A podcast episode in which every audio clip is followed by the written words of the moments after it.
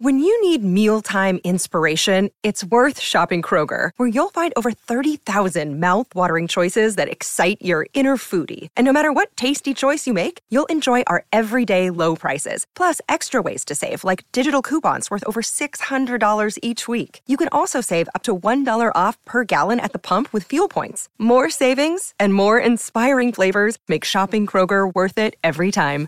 Kroger, fresh for everyone. Fuel restrictions apply. And hello once again, everybody. It's another episode of THN on the Q brought to you by BetMGM. As usual, it's me, Will MacLaren. It's he, Jamie Tozer. And uh, there's probably more news to discuss this week than there will be for as long as we ever do this podcast, wow. Jamie. Wow. Uh, this Old is, statement. yeah, it's, eh, I'd say, I mean, uh, if, if, if something bigger, I almost want to say if something bigger comes up than this, I almost don't want to know what it is. it's concerning, right? It could be monumentally yeah. good, but it could be monumentally bad. And um, you know, speaking of whether this is going to be all good or all bad, that that's something else that still has to come out in the wash on this thing. And of course, we are talking about what everybody in the junior hockey world has been talking about and beyond for the past, I don't know, 24 to 36 hours. We're recording on a Monday night for a change, by the way, uh, for those wondering. And that is, of course, the resignation of Gilles Courteau, which was announced on Sunday afternoon rather suddenly. Of course, we uh, all know and had reported on it here as well on THN the Q that uh, uh, was planning on stepping down full time at the end of this season. They're well into the hiring process. In fact, we're going to talk a little bit about that uh, Jamie. A rumor has it that uh, they uh, the uh, ideal candidate may have already been found, um, and which may have you know led to some of what's happened uh, mm-hmm. amongst other things. Uh, some of the some of the uh, machinations behind Mr. Courteau offering his resignation. there is a lot surrounding this story, and Jamie. let's go through a bit of a Cole's notes here on on not only the points of that, but also your take on it. Yeah, I mean, I was obviously like a lot of people shocked that this it felt like it came out of nowhere and it's been kind of a weird few weeks for the league because it's been a, this these allegations of uh, hazing and abuse that have faced the league um, has really been a, a, Quebec media story and it hasn't really right. filtered into the other parts uh, of the league here in the Maritimes. Um, so it's been kind of a weird, uh, weird story, but this has been a massive, massive uh, deal in Quebec. Um, uh, getting lots of media coverage. It's been getting lots of political coverage. Um, and I kind of get the impression from speaking with some of the Quebec folks that um, I don't know if it's felt inevitable that Courteau is going to have to resign, but it felt like it was kind of leaning in that direction. Um, but still, just the the timing of it just is is so surprising and seems so sudden, you know. And this this literally came out while games were being played, um, so which kind of leads me to believe that this was an extremely uh, sudden decision. Yeah. Oh, absolutely. And in fact, uh, talking with uh, a few of my uh, I'd say colleagues. I mean, I I am, and I guess I should probably put this out there as well. I mean, I'm. I, I do work uh, uh, independently, but I do work with the Quebec League as a freelance writer for them, um, talking to um, uh, some people uh, uh, closely uh, involved with the league. Nobody was expecting this. And in fact, that sentiment was echoed on the social media of more than one prominent Quebec broadcaster. Michael Lancette, for example, said basically the same thing. Nobody was expecting uh, Gilles Courteau to come out on, on a Sunday afternoon and uh, announce uh, his resignation. But as you mentioned, Jamie, you know, there's there's been um, uh, there's been a lot of activity taking place, and uh, admittedly, a lot of activity that has not made the public eye. And I'm not just talking about the hazing. Obviously, um, that was kept under uh, cloak and dagger for decades. But uh, uh, the um, the groundswell that has led to um, this resignation has been not well covered in the English media. I, I, even count us amongst that. You know, keeping in the spirit of full disclosure. You know, Jamie, you and I have actually talked about this uh, off camera like when do we come in with our opinion on this? When do we come in uh, to report this? And at the end of the day, um, it was a situation, and and maybe this is a, a result of uh, the the league media as it pertains to the Maritimes being a little bit disconnected from the media in Quebec.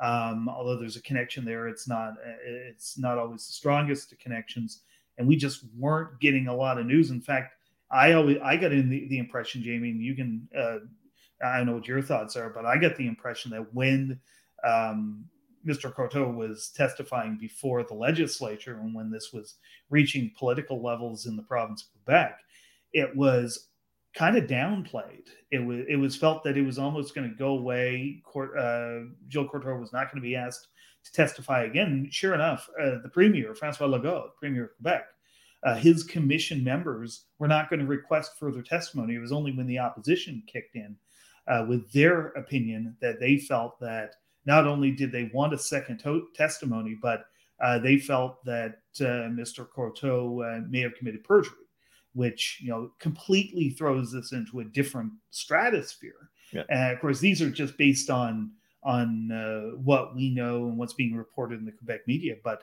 up until really Sunday afternoon, this wasn't a story that was predominant in the English media, despite the fact that the the uh, complainant that uh, has been that has been named from the QMJHL is actually a maritime, Stephen Courtney. Mm-hmm.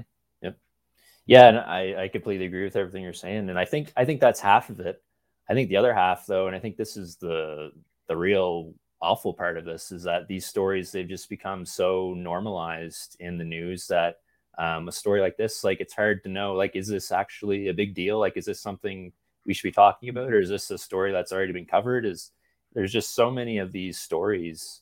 Um, it's right. they're honestly hard to keep track of, and it, it's it's awful to say, but um, you know that we've like they're just they're normalized now yeah. um, and like that that just goes to show you like the changes that need to be made um, not just in hockey but in sports in general definitely definitely it doesn't you know when you say that and it's something that uh, really didn't spring to my mind until right now uh, jamie doesn't this have a bit of a tinge or, or a feel of the 2018 world juniors story whereby yep. it was big news and then it just kind of went away. And it's and it's it has not been in the spotlight for several months.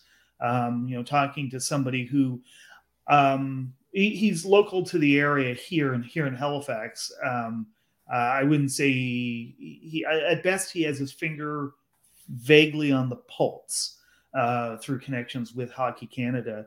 And uh, that person's uh, comment was i'm kind of surprised that this has not been brought up again and that that it's been uh, that it's been such not not as newsworthy at this point as what people expected it to be. And, and quite frankly, you know, like you say, uh, Jamie, I think this happened right here. Um, it, it, wasn't until uh, Gilles Courteau came out yesterday that uh, things really hit. Um, now, uh, of course, just to remind people sort of the sequence of events here, um, Gilles announced uh, earlier this season that he was going to retire at the end of this year uh, on a full time basis. Uh, the hiring process began after Christmas. Um, it was to end in in around May, if I'm not mistaken. Yep. And uh, Mr. Courteau was going to stay on board for at least the first half of 2023, 2024, just to to uh, work kind of in a guidance slash mentorship role for whomever was uh, taking over as the new commissioner of the QMJHL. Of course, all of that has gone out the window.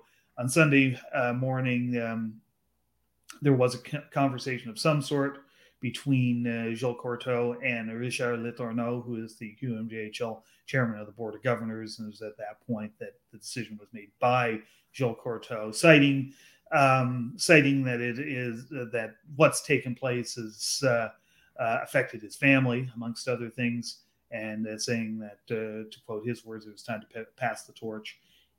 he announced through press release that that uh, this was taking place. And like I say, this did catch everybody from the media to his um, cohorts in the, the, league level to you know everybody, everybody in the individual teams, uh, with the exception perhaps of the governors.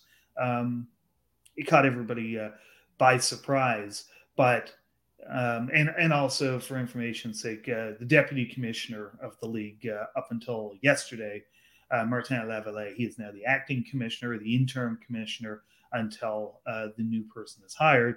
And uh, I know you mentioned on your Station Nation blog, uh, Jamie, that it seems based on rumors coming out of Quebec that that new person may be close to being hired.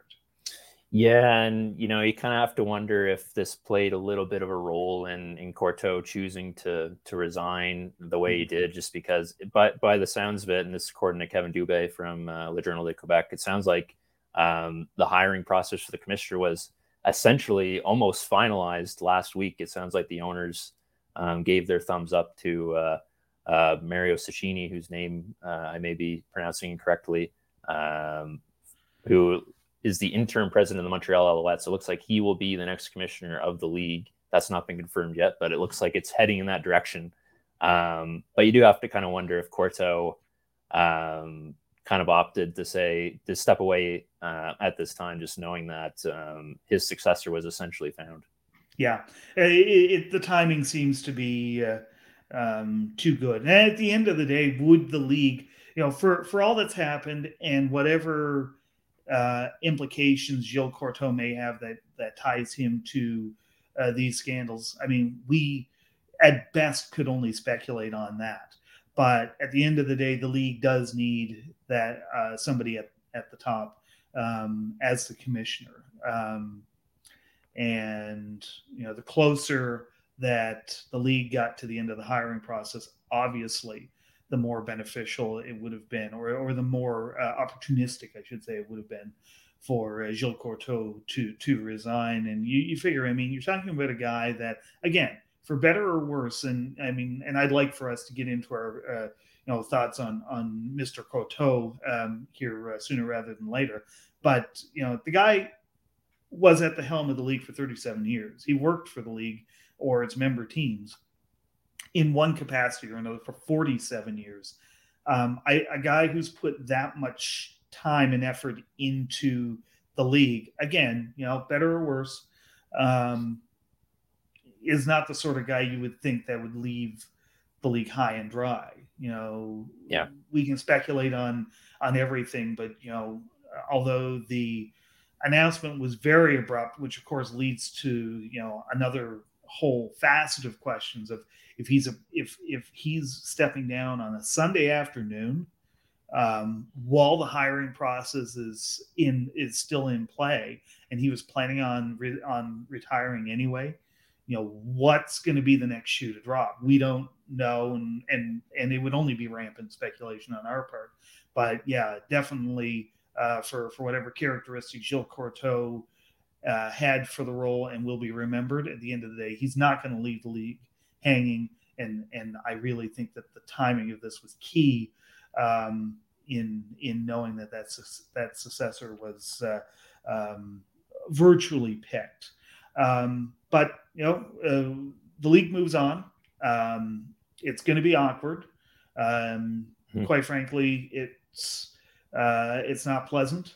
Uh, the way Gilles Courteau leaves the league is um, far from ideal, obviously.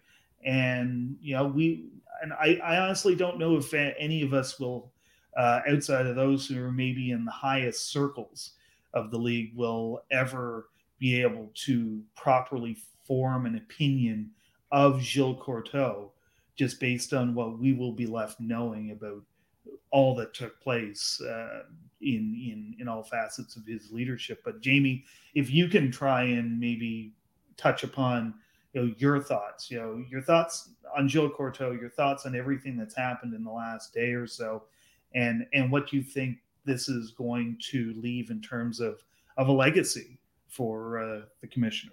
Well, I think it definitely complicates it now, right? Um, mm-hmm. You know, we you can go back and listen to our episode um, when Courteau announced his retirement. You know, he's done so much in terms of building the league into what it is today. Um, but I think you bring up the key point here is, you know, we know this story, but what else is there out there? And I think we, I think everyone's just kind of cautiously looking at his legacy right now because um, we don't know what else could be out there.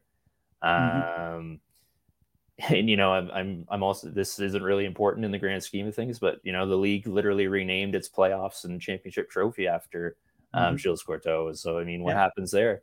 Um, right. I, there's there's a lot of complicated things here now, um, and then mm-hmm. on top of it, I, I assume um, he will not be mentoring this new commissioner um, over the course of the next year. I assume um, he's done with the league. Is, is, is my impression from his statement and the league statement, um, which also creates some questions over how the league's going to handle that. Or a guy who's coming in, um, as far as I know, doesn't have a hockey background, does have a bit of a sports background, um, has certainly been mm-hmm. a a business leader in Quebec for a long time, but isn't heavy isn't a heavy uh, sports business guy. So um, you know, there's there's there's some some very complicated things ahead for the league now um, that I'm sure they didn't really anticipate. Um, so this will be this is going to be fascinating to to follow. And on top of that, now you have kind of this drama between the league and the provincial government in Quebec.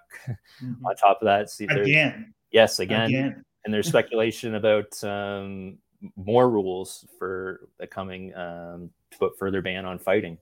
Right. Um, there's speculation on that. And one of the things I haven't seen mentioned anywhere in the media um, about all this story is I, I do think the provincial government, Quebec, has a little bit of power on the league that they didn't have um, in previous years because of all the money that the league got for COVID. Um, mm-hmm. Provincial government gave the league $12 million, $1 million per Quebec team. Mm-hmm. Um, and they're, they're not just going to give the league that money, say, go have fun with it they're going to keep a really close eye on the league. And I, I'm not really. I think if I was uh, a politician in a lot of these people's shoes, I'd probably be asking a lot of the same questions. I wouldn't want um, uh, my constituents thinking that we gave a league that's um, doing this type of conduct um, public money. Yeah, those are all very valid points, Jamie. And uh, you know, just to, to add on that, that's a very good point. And there is a bit of a checkered history between the Quebec government and the Quebec League, and uh, not just, I mean, the million dollar, you know, uh, assistance program. That's not so much checkered as it is, you know, what, you know, obviously, you know, what are the uh, uh legislative uh, assembly members thinking of of, of that um, that choice now. I will say this in regards to to that specific thing. Um, I really hope that there is some consideration of the fact that at the end of the day, this league is supposed to be for the players. Um, that money was held was hopefully, and you know maybe this is something we don't know, maybe it's something we find out. But uh, you know, hopefully that le- that that money was used to the best of the team's abilities to mm-hmm. improve or to to enhance the uh, lifestyle and the capabilities under very strenuous circumstances of the players. And if that's what actually happened, if I'm if if I'm a member of of Quebec's parliament uh, or National Assembly, I should say, if I'm a member of their government, I'm less concerned with it because it went to the right people for the right reasons. Yeah. But you know, we're only 15 years removed from the uh, um, Minister of Sport essentially rewriting the Quebec Quebec League's rule book after the incident between um, Jonathan Roy and uh, and the Chicoutimi Saguenéens, uh, which was uh, essentially a ban of anything that was deemed to be gratuitous violence. Um, it, it, it ended basically ended the stage fight. Uh, it ended goalie fights. It ended anything that was just just it ended a lot of the stupid stuff. I guess would be the best way to put it, um, and put a very very tight lid on it. And that was a back and forth between the league and the government as well. So I mean, there's precedence here in in how the two uh, work with one another. And it'd be very interesting to see what happens here because obviously this is not over. Um, you know, it's it's uh, fine that that Gilles Courteau has stepped down, but you you generally don't get out of the woods just by stepping down and say, okay, I give up. No, you have to give more. And in the case of Mr. Courteau, that could be give continuing to give testimony if the members of the opposition really push the issue. Um, and you know, for me, on a I guess on a somewhat personal level, uh, it hits a little bit different for me because largely because of, and I think out of all of this that's taken place, and I really think we cannot lose sight over the fact that this is about uh, teenagers who were put in an unsafe position. And you know, Jamie, you and I, you know, we I know I can't speak for you, but myself, I mean, I didn't play sports at a high competitive level. You know, I enjoy, you know, I, haven't had a, admittedly, I haven't had a pair of skates on in 20 years. I played a bit of baseball, I played a bit of basketball. Uh, I, you know, farted around on an outdoor rink and played ball hockey and stuff like that. But, you know, we were all kids at one point. We all went to, and my, the way that I look at it is, you know, I remember what going to gym class like was like as a high school kid. And, you know, um, there's, there's some people that could just be, just, just ruin your life basically. And that's essentially what was happening in in these dressing rooms, some of them at the very least. And you know, I can say this much: going to Moncton High School, Moncton High in Moncton, New Brunswick, there's always a gym teacher that was close. there was always somebody that come could come in and intercept and really keep things from escalating. And it wasn't happening at, at a very high level of the game. And the one guy who comes out and has the courage to have his name put out there is a guy that I watched. Mm. Um, Steve Quirk, uh, Stephen Quirk played for the Moncton Wildcats, played for the Moncton Alpines before that, and he's from North Sydney, uh, Nova Scotia. There's only one degree of separation between myself and Stephen Quirk, whom I, uh, or two degrees, I should say. I don't know him personally, but I know people who know him and think highly of him. And to know that this was taking place while, you know, you know, 16, 17 year old me was in the stands watching him. And I loved watching Stephen Quirk play because he was sort of guy that you, you, like to cheer for. He was kind of the underdog. He was a gritty guy, uh, a bit of a fighter. And, um, you know, he wasn't going to score you 20 goals a year, but he was going to stick up for his teammates. And to know that he was sticking up for the same teammates that were humiliating him and, you know, causing him psychological distress. That's that's the biggest shame out of all of this.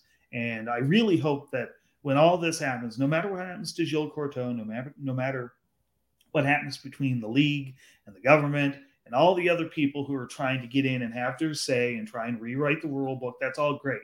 But at the end of the day, if the people who are most in charge of this league going forward and the people who are advising on the league going forward do not give proper credence to the people who suffered the most on this, it's not worth a damn.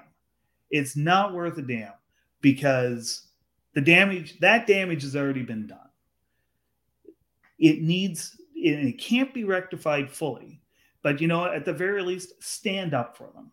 It's going forward. I like to think that this is going to be the shot in the arm that the league needs to get themselves get their house in order. But don't forget the people who were crushed by that house. That is going to be, and you know, you talk about a million dollar bailout per team.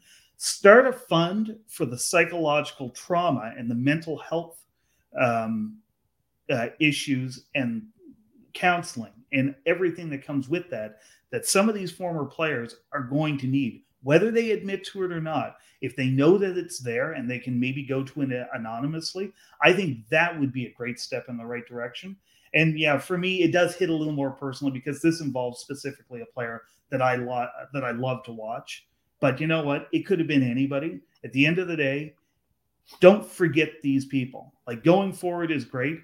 You can't forget your past in a situation like this.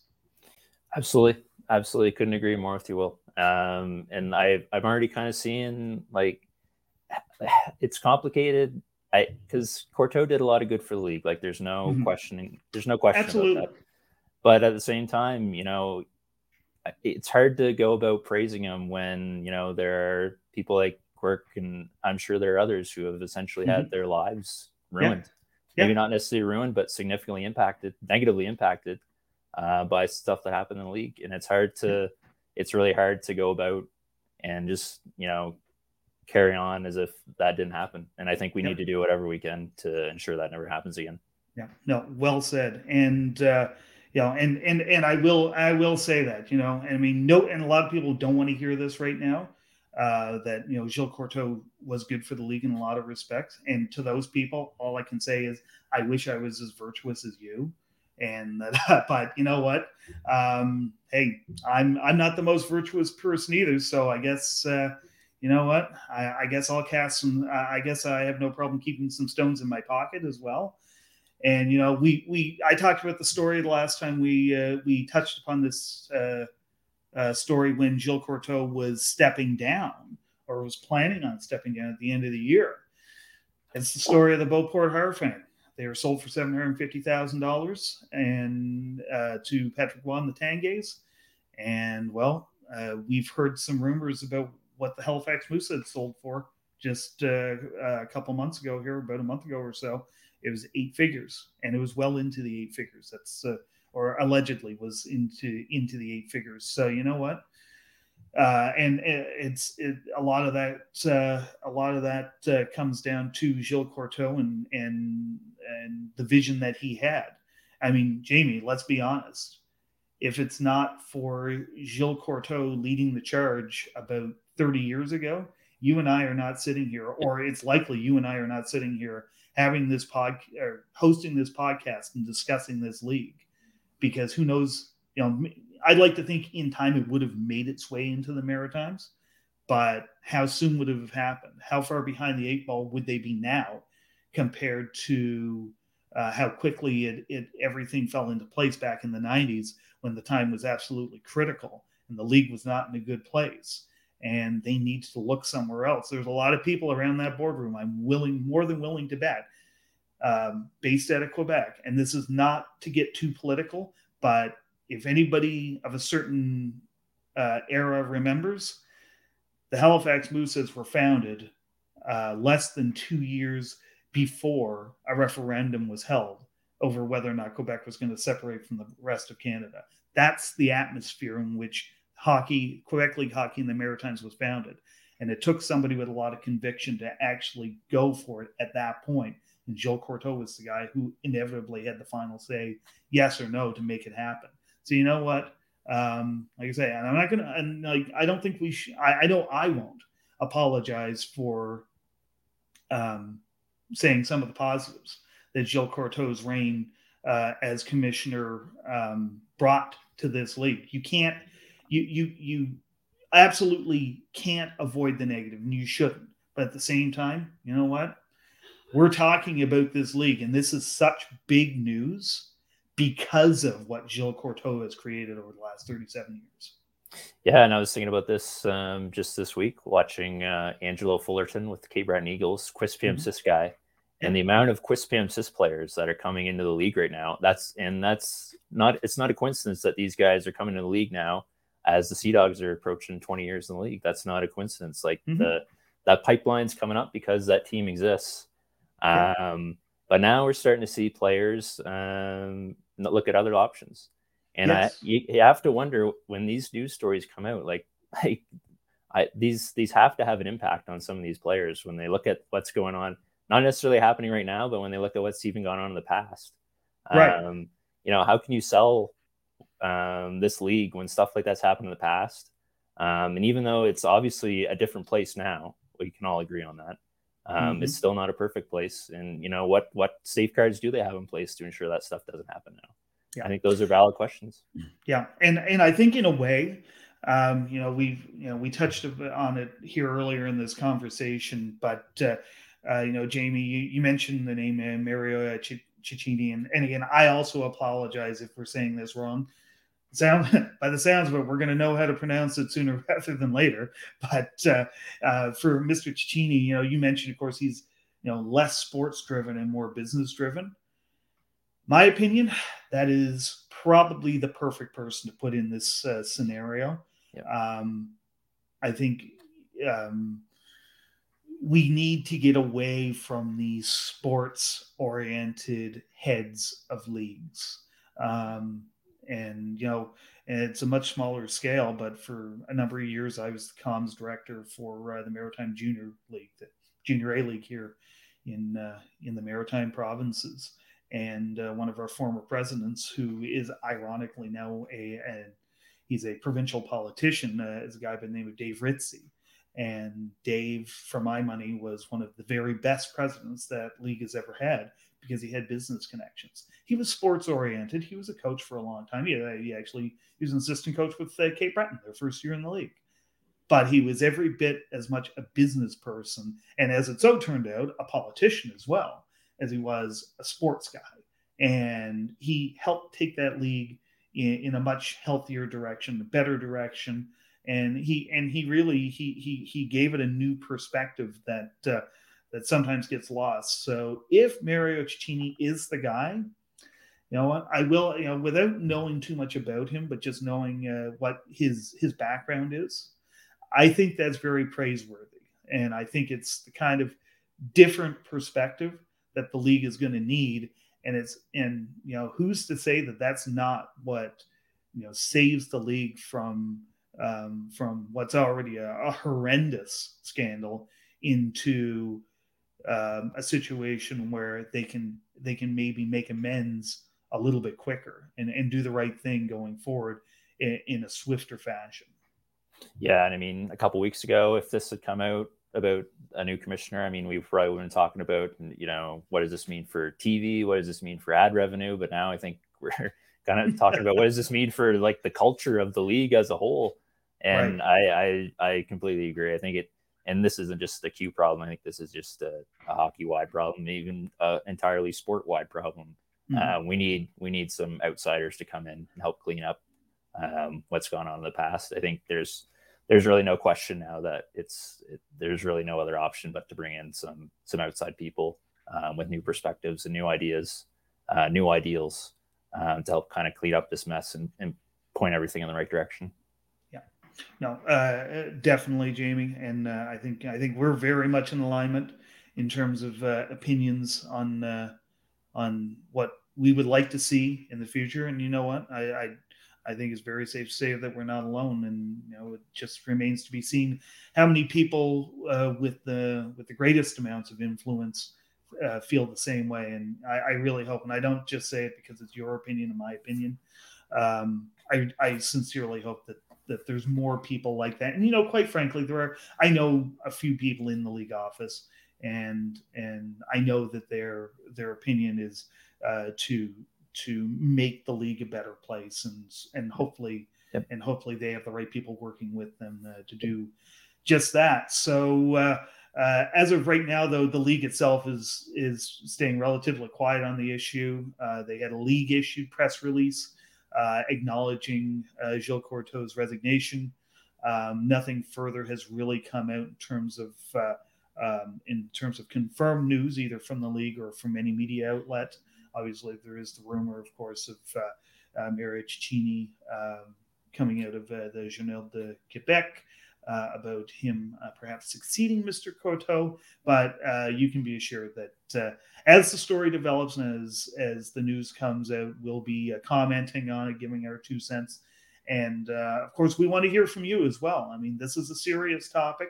You know, this is not always the easiest thing to talk about, but I think you know it, it's also something that demands an open dialogue if you have an opinion if you have a question if you want to join the conversation that we're having here and that you're listening to send us a note.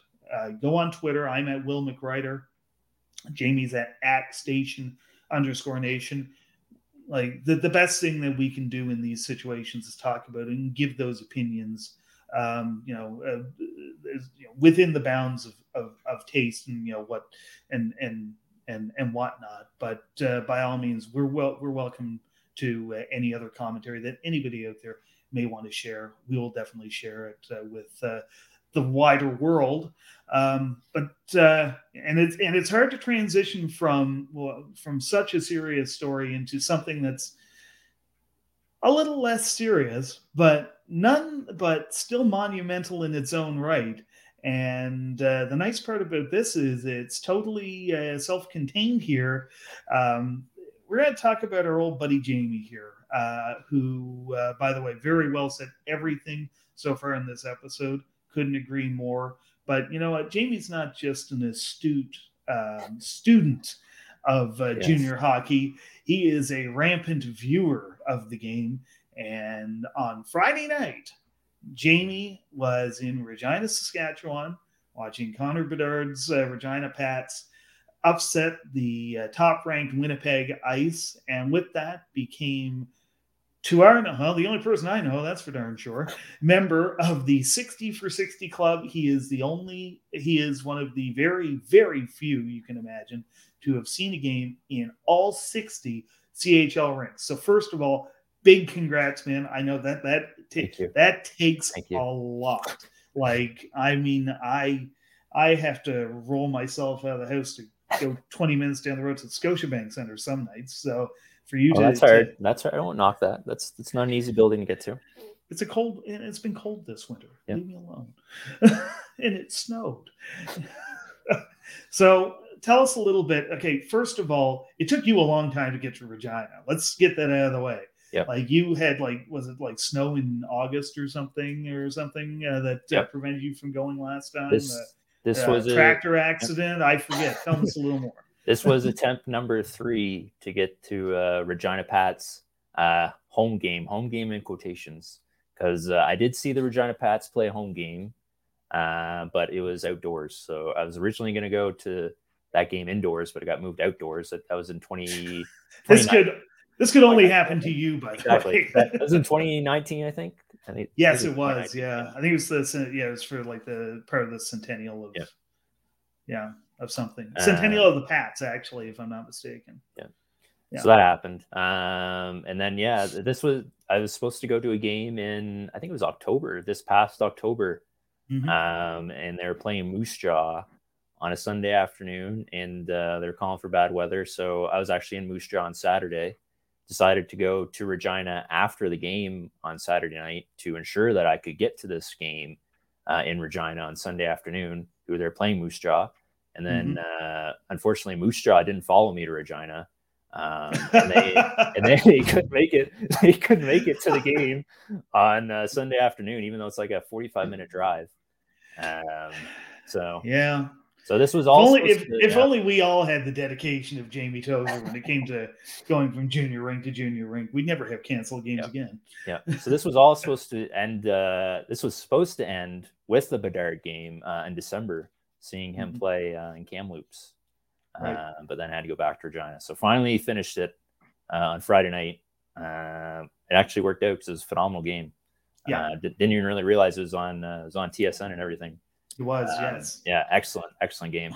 Yeah, I ended up. Uh, I was on Friday night. I was. Uh, I started my evening actually at a lacrosse game, a Halifax Thunderbirds game, which was also very good, by the way. They lost to the Buffalo Bandits uh, 10, uh, 11 10, I believe, but it was still probably the best game of the season. And then I went home and watched a period and a half of one of the best junior games I've seen in a while. And you know, uh, our our friend Mr. Bedard, of course, who's the you know the uh, you know the adopted son of Halifax, I suppose yes. at this point, four goals and assists, uh, just you know put the team on his back. As uh, I believe, uh, did the Pats not rally from 3-0 down to win that yep. game? They were down three nothing, and then they won. They came back again on Saturday and won that game again.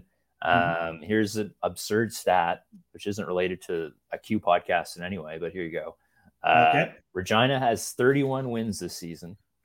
15 of them have been comeback wins. That is unbelievable. That is like that's insane. I don't think I've ever seen a, a, a stat like that in junior. Would you want to face a team in the playoffs? And I know getting into the uh, WHL playoffs is far more difficult than it is in the Q, obviously. But would you want to face a team like that in the playoffs? That would, you know, if I if I was, you know, if I was a player and I knew that about the opposition, I would, I'd admit, maybe this is why it's a good thing I was never a player. I'd be a little bit unnerved. yeah, I was thinking about that during the game. How you know we talk all the time about elite goaltenders on average teams, how they can, um, you know, carry a team through a playoff win. Um, I'm really, really curious to see what um, Bedard can do in the playoffs because I, I honestly, I mm-hmm. would be terrified playing him because I yeah. he, he could almost will will the team to win by himself. Yeah, absolutely. So uh, we're going to do a quick uh, wrap up on this before we go into the team profile. And there's a there's a uh, a, a connecting conversation to this that I want to get into next week. So if you're listening, uh, stay tuned for next week. There is something here that I think it could be. It's, it's the sort of thing that I I could see there being varied opinions on it. Uh, and I have a very hard line on it, and you're going to hear it next week. So stay tuned. Oh, wow. But but uh, uh, just tee that up as well. But uh, just a, maybe a quick hit here uh, going forward. So of course, the game that completed it was in Regina on Friday night. What was your first junior game that you ever saw? First junior game I ever saw. Uh, it was the first Sea Dogs game. Very first one ever. Very first game, September, September 16th, 2005. 2005. Yep. First Uh, regular against season Sa- game. Yeah. Against the St. John's Fog St. John's Devils. Fog Devils, yes. Yes. Rest in peace. First time I rest in- light candle. Um, first time I ever saw them, by the way, was ten days later at the Moncton Coliseum. They lost six five.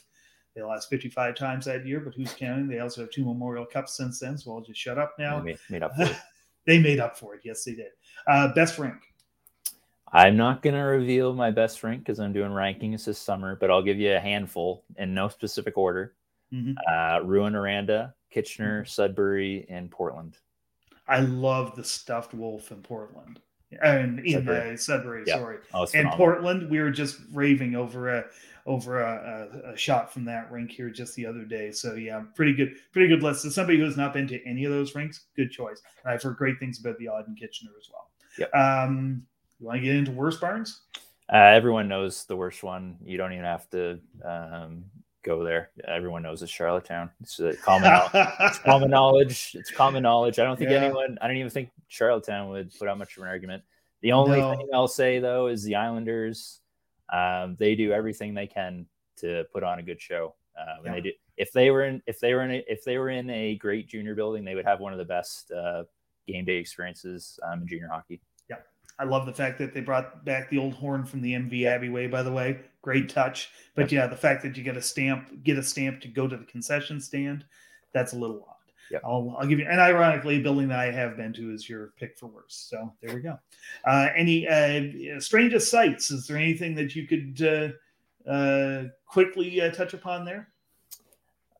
Well, it's a little it's a little recent, but um, the Sea Dogs game in Boisbriand last year, um, the game ended with about five minutes left, and they couldn't resume play because a piece of glass broke. Um, and they tried to install a piece of plywood instead of uh, finding another piece of glass. and they, they had the referee like pushing on it and everything, trying to like prove that this was going to work instead of a piece of glass. Um, but uh, obviously, It's amazing. So we Yeah. wasted, wasted about 15 minutes uh, dealing with that. That's amazing. I think they should have just played. I'd love to see a puck ricochet off a piece of plywood. It'd be amazing. First of all, it would wake you up. and second of all, it's just like, how do you play that bounce? The weirdest goals ever, Yeah. I'm sure. All right, perfect. So congrats again, Jamie. And we're going to uh, have a little spin-off conversation regarding this next week. Stay tuned for that. But for now, let's go to the NHL team profile. And this week, it's a team that doesn't have a lot of, actually none, in terms of current QMJHL contributions, but boy, oh boy, do they have some at the NHL level. And we're talking about your defending Stanley Cup champions, the Colorado Avalanche. Um, there's kind of an asterisk beside the drafted players in the QMJHL because there are none currently, but there is one with QMJHL ties um, in the OHL, and that's Ivan Zhigalov, uh, who played last year for Sherbrooke. He's a Belarusian national. He was dropped from the Sherbrooke roster um, and ended up being picked up by Kingston. He made his way over to the Frontenacs. So a little interesting uh, piece there, but a solid contributor to that uh, top top flight Sherbrooke team last year. Yeah, and the seventh overall pick too in the 2021 import draft. So uh, I, I think it's fair to say he didn't really live up to expectations, um, Mm. but had a pretty decent season still. Um, but I'm I'm sure the unfortunately the Belarusian factor I'm sure played a little bit of a, a role into that. Yeah, definitely. It's always hard with European goaltenders anyway. You know, there's um, so sort of like with defensemen as well. You know, the the uh, the uh, feeling out period can sometimes be a little bit longer. But uh, in any event, um, you know, Ivan doing uh, doing his uh, applying his trade over in the O this year. But you know, shout out to him as well over in the AHL, Colorado Eagles. And I might as well just let you take this one over. Uh, uh, Jamie, because there's two very visible names in there that you will uh, remember very well. Yeah, Spencer Smallman, former Sea Dogs captain, uh, coming off a Calder Cup championship last year with the uh, Chicago Wolves, moved over to the Avs organization this year. 14 points in 45 games, so not not too shabby uh, this year for uh, a two way forward. Um, and then a guy who's been had a really interesting pro career, Cedric Paré. Um, he has bounced around quite a bit uh, between the ECHL and AHL. A guy who's maybe a little bit too good for the ECHL and um, you know, able to put up some points in the AHL, but maybe struggles a little bit to find some consistency.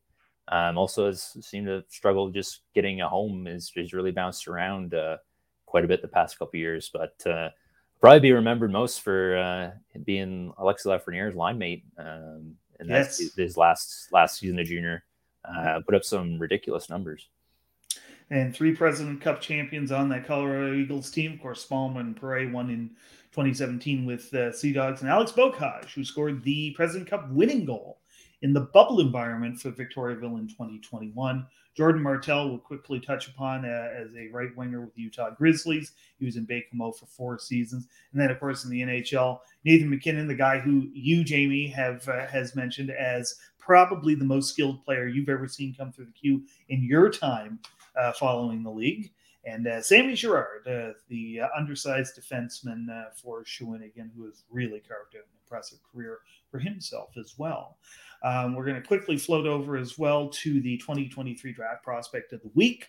And we're going to go to Chicoutimi this time. We're going to talk a bit of a defenseman who I think is one of the more intriguing prospects in the league this year, uh, Peteris Bulans, uh, the Latvian defenseman who has not had an easy go of it in his first uh, tour through the league.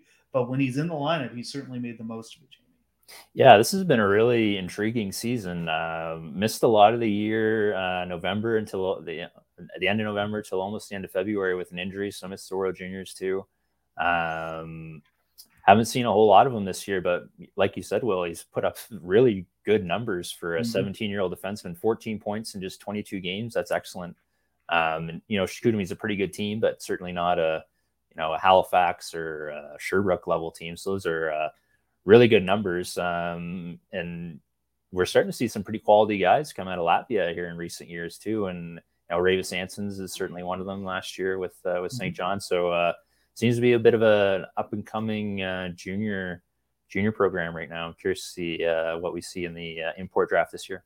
Yeah, absolutely. Another one too, uh, Niks Fenenko as well, yeah. who played for Latvians, a top pick in the import draft uh, for Baie-Comeau as well. So um, you know, and and Bulans, you know, as a 17 year old, it's a young team in general in Chicoutimi, so to yeah. see him uh, find his way on a team that maybe lacks a little bit on on veteran leadership has been very impressive in its own right.